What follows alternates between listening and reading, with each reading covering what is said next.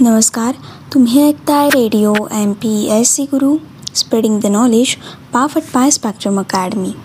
मित्रांनो असा खटला भारत या पुस्तकाच्या क्रमशः वाचन सत्राच्या कार्यक्रमामध्ये मी आर जे सिद्धी आपल्या सगळ्यांचं स्वागत करते.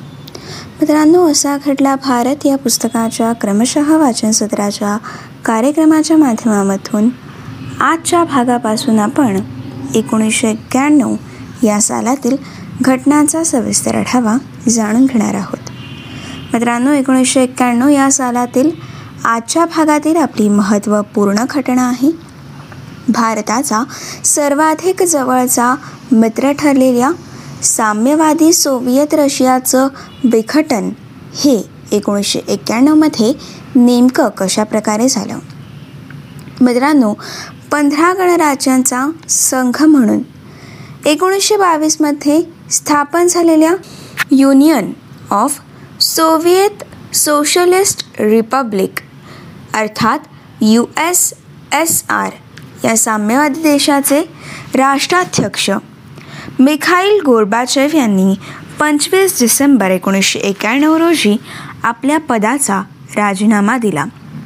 मित्रांनो आणि सव्वीस डिसेंबर एकोणीसशे एक्क्याण्णव रोजी सोव्हिएत सोशलिस्ट रिपब्लिक या देशाचं विघटन झाल्याचं जाहीर करण्यात आलं.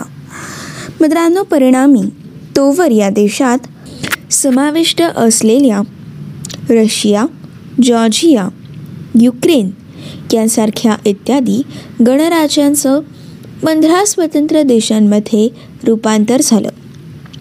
मित्रांनो स्थापनेपासून सात दशकं जगभरातील साम्यवादी चळवळींना प्रेरणादायी ठरलेल्या आणि दुसऱ्या महायुद्धानंतर भारतासह तिसऱ्या जगातील अनेक देशांसाठी आधारवट ठरलेल्या या देशाची महासत्ता उन्मळून पडल्यानंतर साम्यवादी जगतात सर्वत्र निराशेचं वातावरण निर्माण झालं होतं.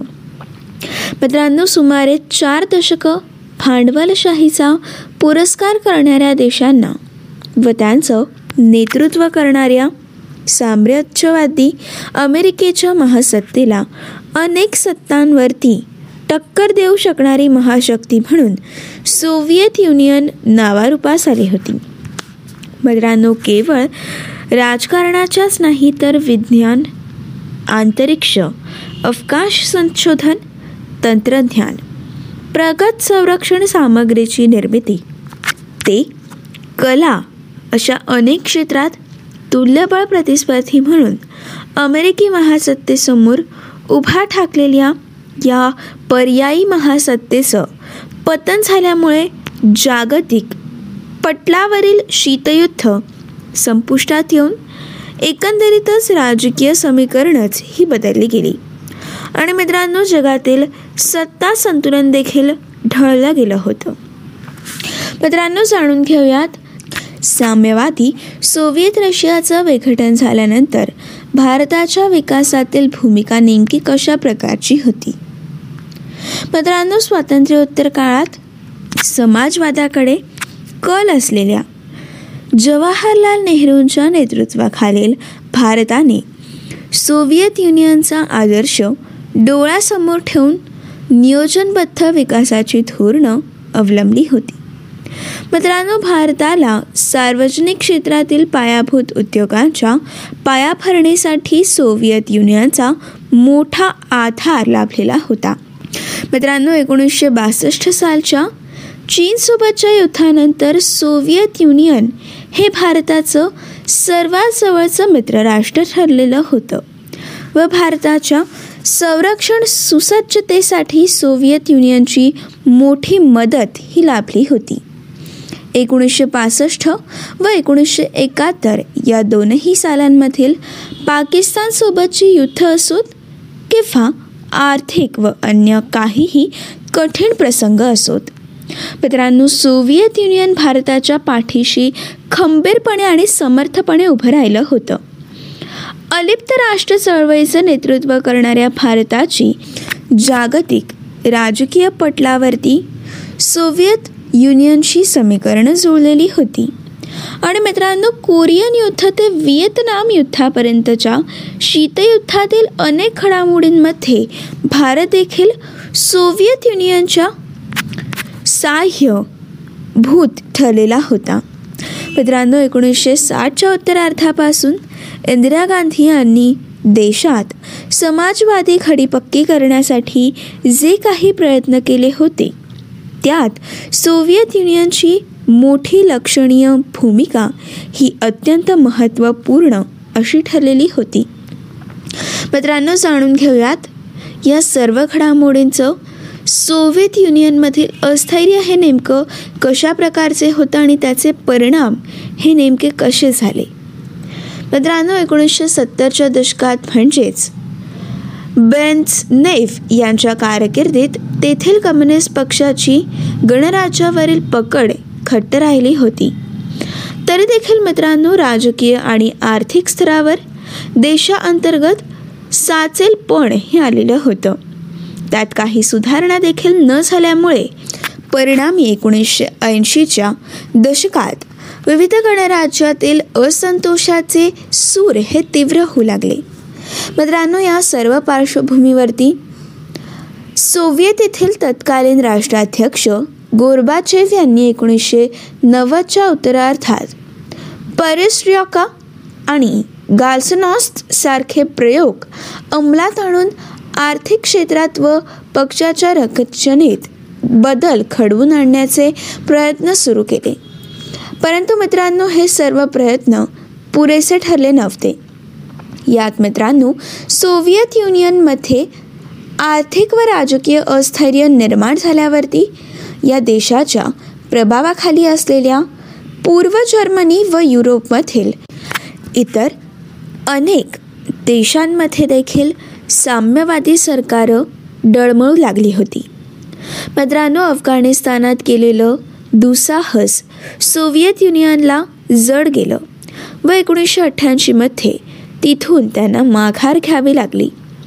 मित्रांनो या सर्व पार्श्वभूमीवरती विविध गणराज्यातून विभक्त होण्याच्या मागणीचा सार्वमताद्वारे विचार व्हावा व एक सैलस संघराज्य म्हणजेच लूज फेडरल स्ट्रक्चर म्हणून सोव्हिएत युनियन अस्तित्वात राहावं असं प्रयत्न देखील झाले.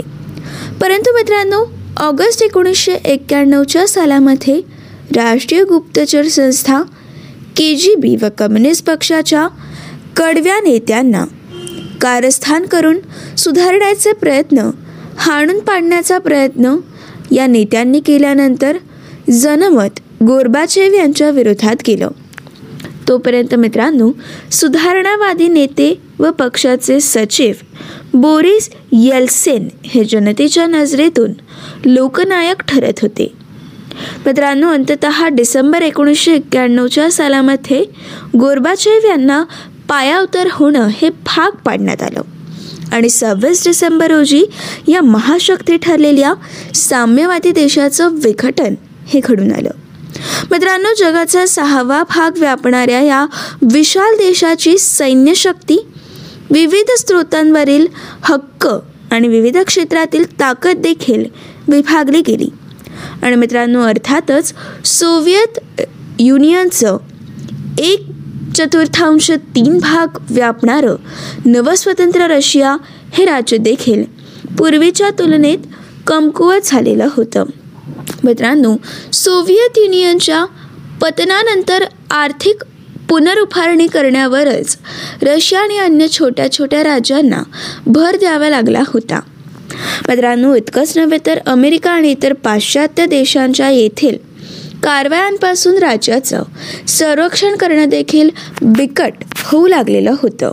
आणि मित्रांनो या सर्व घडामोडी झाल्यामुळे आणि सोव्हिएत युनियनमध्ये असं विचित्र अस्थैर्य निर्माण झाल्यावरती तिथे साम्यवादी पूर्व जर्मनी आणि भांडवलशाही पश्चिम जर्मनी यामधील सुप्रसिद्ध बर्लिनची भिंत ही पाडण्यात आली आणि मित्रांनो जर्मनीचं एकीकरण झालं.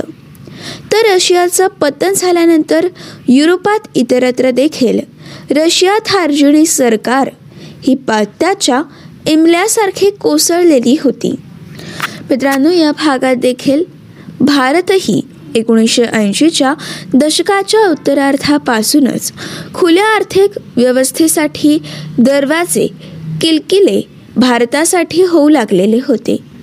एकोणीसशे एक्क्याण्णवमध्येच नरसिंह राव हे पंतप्रधानपदी असताना मनमोहन सिंग हे अर्थमंत्री होते आणि भारताने उघडपणे खुल्या अर्थव्यवस्थेचं व उदारीकरणाचं धोरण स्वीकारल्यामुळे मित्रांनो हा काही निव्वळ योगायोग नव्हता. असं सोव्हिएत युनियनमध्ये अस्थैर्य निर्माण झाल्यापासूनच भारतातील संसदीय साम्यवादी पक्ष व संघटना या कारणांमुळे कमकुवत होऊ लागलेल्या होत्या. त्यामुळेच मित्रांनो उजव्या शक्ती प्रबळ ठरू लागल्या आणि स्वातंत्र्यानंतर जवळजवळ चार दशकं समाजवादाची कास धरणाऱ्या भारताने एकोणीसशे नव्वदच्या दशकात खाजगीकरणाचा स्वीकार करून आपल्या आर्थिक सुकाणूची दिशा बदलली. मित्रांनो यामागे सोव्हिएत युनियनचे पतन हे एक महत्त्वाचं कारण ठरलेलं होतं.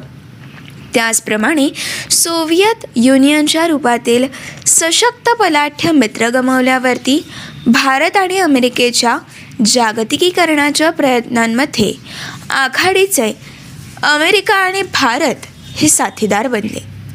सोव्हिएत युनियनचं पतन झालं नसतं तर मित्रांनो आजचं चित्र हे निश्चितच आपल्या सगळ्यांना वेगळं दिसलं असतं. आणि मित्रांनो अशा प्रकारे एकोणीसशे एक्क्याण्णवच्या दशकामध्ये भारताचा सर्वाधिक जवळचा मित्रराष्ट्र ठरलेल्या साम्यवादी सोव्हिएत रशियाचं विघटन हे एकोणीसशे एक्क्याण्णवच्या दशकामध्ये झालं.